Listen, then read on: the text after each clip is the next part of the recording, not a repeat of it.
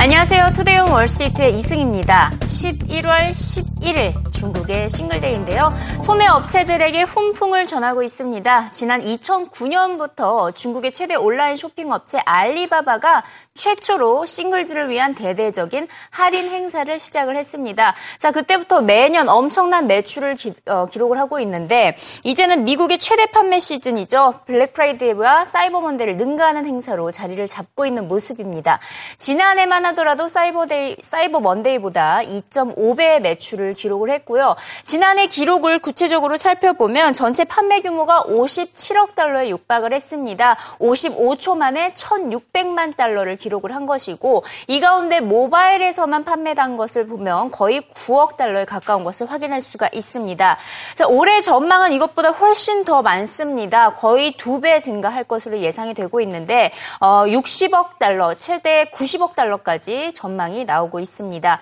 이미 싱글데이 행사가 시작된 지 어, 17분 만에 10억 달러 판매를 기록한 것으로 알려지고 있고요. 이 같은 소식에 알리바바의 주가 고공행진을 했습니다. 오늘장에서 3% 넘게 상승을 하면서 117달러에 도달을 했는데 지난 9월 달에 상장을 했었는데 두 달 만에 주가가 벌써 70%나 상승한 모습입니다. 알리바바에 대한 투자 매력도 갈수록 높아지고 있다는 평가입니다. And if you look at last year's entire Cyber Week, starting from Thanksgiving all the way till a week out, it's going to be larger than that entire week in the U.S. And we think about $8.5 billion, which would be about a 45% grower off of the 5.8 billion last year, which is tremendous when you think last year it grew 80% year over year. So a tough comp, but still, still a tremendous grower. Last quarter, the first quarter they've reported, you had an acceleration in active users, you had an acceleration in GMV, you had an acceleration in mobile. So you see this strong growth on Singles Day on the 11th. You can see that as a proxy for how well the quarter may be able to outperform, and then people would have to readjust their estimates. 올해부터는 싱글데이가 중국만의 행사는 아닌 것으로 보입니다. 알리바바가 올해 처음으로 해외 소비자들을 대상으로 할인 행사를 실시하기 시작했고요. 또 아마존과 같은 미국의 소매 업체들도 할인 행사에 나서면서 고객 잡기에 동시에 나서고 있습니다. 중국의 인터넷 사용 인구가 증가를 하고 있고 소매 업체들이 대폭 참여를 하고 있기 때문에 이제는 앞으로 11월 11일 어, 싱글데이가 전 세계적인 연례 행사로 자리 잡을 것으로 보입니다. I'd say that's unlikely at this point. Uh, less than 20 minutes into Singles Day, they've exceeded a billion dollars worth of volume. Last year, they did 5.8 at the entire day. I've seen expectations uh, between eight, eight and a half billion for this year.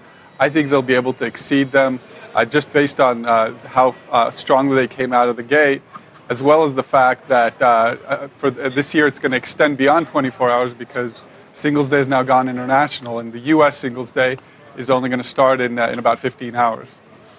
Well, AliExpress is growing very fast. That's the consumer website that's available to consumers outside of China, and that's where you're going to see Singles Day start uh, in, in, about 15 hours and go for 24 hours after that with some uh, promotions from, uh, from that uh, site as well.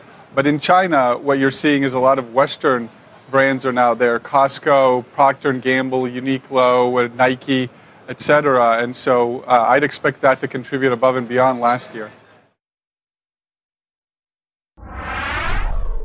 본격적인 연말 쇼핑 시즌을 앞두고 이렇게 중국에서부터 소비 심리를 활성화시키는 훈풍이 전해지고 있습니다. 이제 미국에서는 블랙 프라이데이와 사이버 먼데이가 2주 앞으로 다가온 상황인데요. 이런 가운데 휘발유 값은 계속 떨어지고 있죠. 쇼핑에 나설 소비자들이 지난해보다 늘어날 것으로 보입니다. 소비 시장에 천억 달러의 유동적인 자금을 생겼다는 분석입니다. Right now, uh, nationwide, I think that uh, number is down to uh, 2.95 a gallon, and uh, every penny at the pump counts. So, uh, right now, it depends on you know if you want to take a look at this from the recent peak in June. Uh, it's a it's like a 70 cent decline. that translates into roughly 100 billion dollars of cash flow relief at an annual rate to the consumer sector. So, I think going into holiday shopping season, when you couple that, Sarah, with not just gasoline price relief, but also with the fact that we continue to chug along with over 200,000 jobs per month, even without uh, big wage increases, that still is going to help out uh, aggregate personal income I think the outlook for the consumer, especially the beaten down low end group, is actually going to be quite constructive over the case the, over the course of the next few months. 뉴욕 증시가 나스닥을 제외하고는 다우지수, S&P 500 지수 계속해서 상승을 하고 있는데 지난달 바닥에서 벌써 9%나 올랐습니다. 이래서 오펜하이버 투자기관이 올해 S&P 목표가를 상향 조정을 했는데요. 기존에 2014를 제시를 했었는데 이번에 2080까지 제시를 했습니다. 3분기 기업들의 실적 호조가 이어지고 있기 때문이라고 설명했습니다. Growing more bullish because uh, we feel almost compelled to at this point, uh, considering the way uh, Q3 earnings has come through, uh, where interest rates are, the price of oil, and the fact that uh, wage uh, inflation is, is significantly contained, if existent at all. it remains a good environment. Is, is the lack of participation from energy related stocks going to hurt the rally? I, I, I don't think so at this point. I think what, what's happening in energy is energy got ahead of itself. If you consider in the first half, half the uh, the energy sector of the S&P 500 was up 11.66 percent. Since June 30th through last Friday, it fell 11.66 percent. Uh, it looks to me, uh, when we look at that, is basically you've got uh, energy is plentiful. It's also effic- more efficiently utilized, whether it's in automobiles or in the factories than before. So it just makes sense. It, it got too rich. Uh, we think it'll come back when the global economy comes back. 반면 오늘장에서 고프로의 주가는 5% 넘게 빠졌습니다. 8억 달러 규모의 2급주를 발행했기 때문인데요. 락건 옵션을 풀었다라는 분석까지 제기가 되고 있습니다. 다시 말해서 고프로의 지분을 엄청나게 보유하고 있던 내부자들이 주식을 팔아치우려는 조짐이 나타나고 있는 것입니다. 아, 트위터에 락건 옵션이 풀렸던 당시에 주가가 급락했던 현상과 비슷한 것을 확인할 수가 있었는데요. 일각에서는 유동성이 공급되기 때문에 호재라는 분석을 제기하고 있는 반면 내부자가 주식을 팔아치우는 것을 보면 불확실성이 잠재되어 있다는 분석까지 나오는 등 월가 전문가들의 의견이 분분하게 나타나고 있습니다. Well, here's the lockup. 700 million people, of insiders are going to sell stock, right? So obviously those people don't think the stock is at a cheap price, right? Everybody's entitled to take some off the table. Only 100 million of new capital. Frankly, it's a little disappointing. I think you'd like to see them raise more new capital, right? And then they could go out and do acquisitions that they need to do to be a media business. So I understand a little bit of disappointment in the stock today. But when, you would have gone the traditional route of just letting it happen. Well, it doesn't really make a difference. Doing a, right? a pure secondary. Well, I guess it's more like a rip off the band aid. Right. So they know you know now exactly how much is going to be sold, but it doesn't have any difference between that and a traditional lockup expiration. I think. Sure. Now I've been waiting for the secondary. We a lot of people thought it was not going to happen until the end of uh, middle of December to late December. Uh, $800 million worth of stock coming for sale. There's a giant short squeeze here, and it's always thought that the shorts would try to cover on this. This will boost the liquidity, is insiders. My point here is, is that the quarter was really great, and I think the holiday season is going to be great. I think the selling through to China is going to be great. So I am would like to use this secondary. I had taken it off at 90 as a stock I loved. This is when the boar, I saw the boar and goat riding on the surfboard. Yes. I said enough is enough. But I think that the recharges at, at the secondary, and, and you want to buy on the secondary.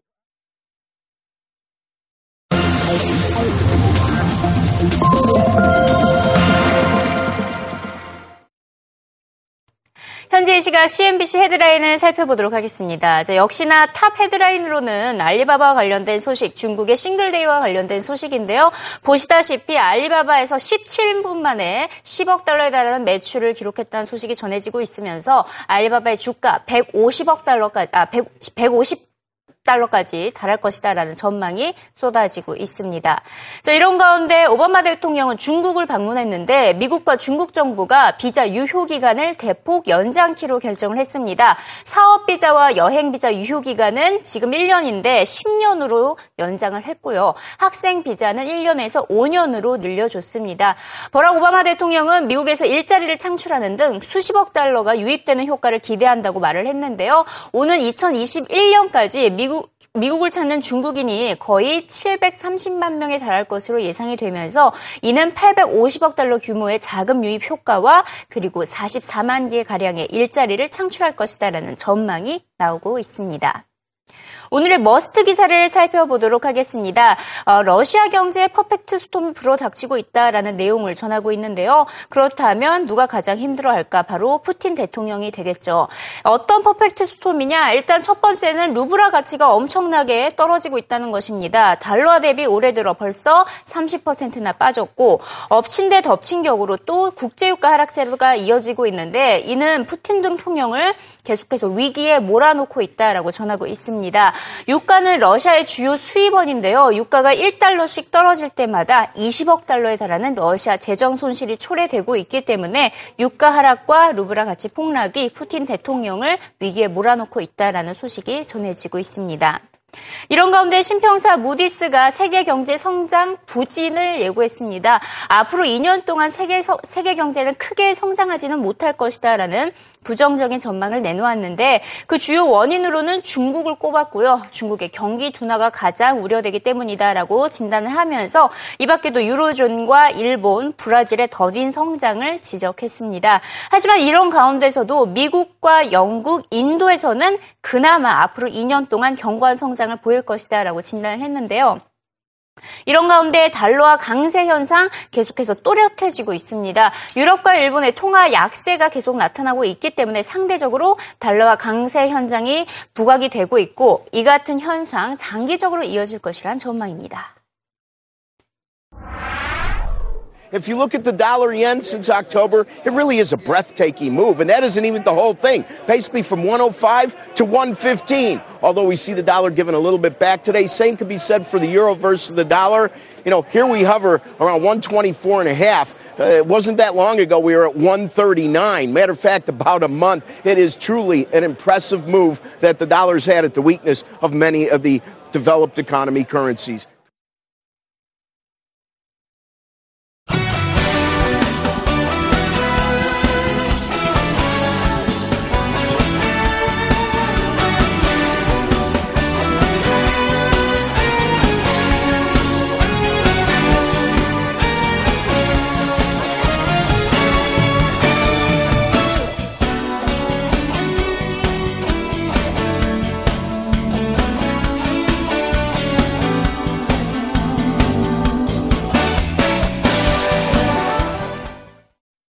네, 이어서 오늘 나왔던 주요 해외 기업 뉴스 짚어보겠습니다. 채권왕 빌 그로스가 떠난 이 세계 최대 채권 펀드인 핌코가 지속적인 지금 사, 자금 순유출에 시달리고 있죠. 반면 그로스가 새롭게 출범시킨 야누스 캐피털 그룹의 뮤추얼 펀드가 10월 한 달간 3억 6,400만 달러, 약 3,900억 원이 순유입이 됐다고 합니다.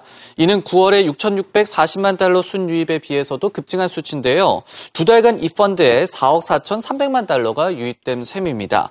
야누스 총 자산 기준으로는 10월 한 달 동안 무려 11억 달러가 유입되고 있습니다. IBM이 자사 클라우드 소프트웨어를 사용해서 기업을 launching하거나 애플리케이션 또는 서비스를 개발하는 벤처 기업들에게 12만 달러, 월 만 달러의 지원금을 신용으로 지원해준다는 계획을 발표했습니다. 해당 벤처 기업들은 IBM 고객들을 소개, 받고 시장 접근 전략 등에 대해서도 IBM으로부터 또 자문을 받을 수도 있게 됐는데요. IBM은 지난해 20억 달러를 내고 클라우드 소프트웨어 기업 소프트 레이어 테크놀로지를 인수한 바가 있습니다. 10분기 연속 매출, 매출이 지금 지지부진한 IBM으로서 먹을거리, 새로운 먹을거리 창출에 사활을 건 듯한 움직임으로 보이고 있습니다. 존슨앤존슨이 과도한 규제라든지 경기 둔화 우려 등의 악재에도 불구하고 중국 사업을 확장할 계획을 갖고 있다고 월스트리트 저널이 보도했습니다. 알렉스 고르스키 존슨앤존슨 CEO는 중국에서 의약품 판매를 늘리기를 희망한다면서 다른 나라에서 평균 4년 걸리는 시판 허가가 중국에서는 평균 8년이 걸리는 것이 걸림돌이라고 또 동시에 지적을 했습니다. 존슨앤존슨은 또 아기나 미용용품, 의료기기나 의약품 등 다방면과 관련된 이 중국 기업들을 인수할 의향도 있음을 내비쳤습니다. @웃 마지막 소식입니다. 미국의 보잉사가 일본의 SMBC 에비에이션 캐피털로부터 80737 맥스 8기종 이 85억 달러, 약 9조 원 규모를 수주를 받았습니다. 이번 수주 규모는 보잉이 항공기를 리스해주는 업체로부터 받은 이 737, 737 맥스기 수주로는 최대 규모가 되겠는데요. 아시아 항공기 리스 업체들이 최근에 여행 수요 증가로 인해서 리스를 상당히 많이 늘리고 있는 상황입니다. 그리고 항공기 구매도 많이 늘리고 있는 상황입니다. SMBC는 7월 7월에도 프랑스 에어버스로부터 118억 달러 규모의 항공기를 구매해서 리스 업체로서는 최대 규모, 사상 최대 규모의 또 구매를 자랑하기도 했습니다. 주요 해외 기업 뉴스 살펴봤습니다.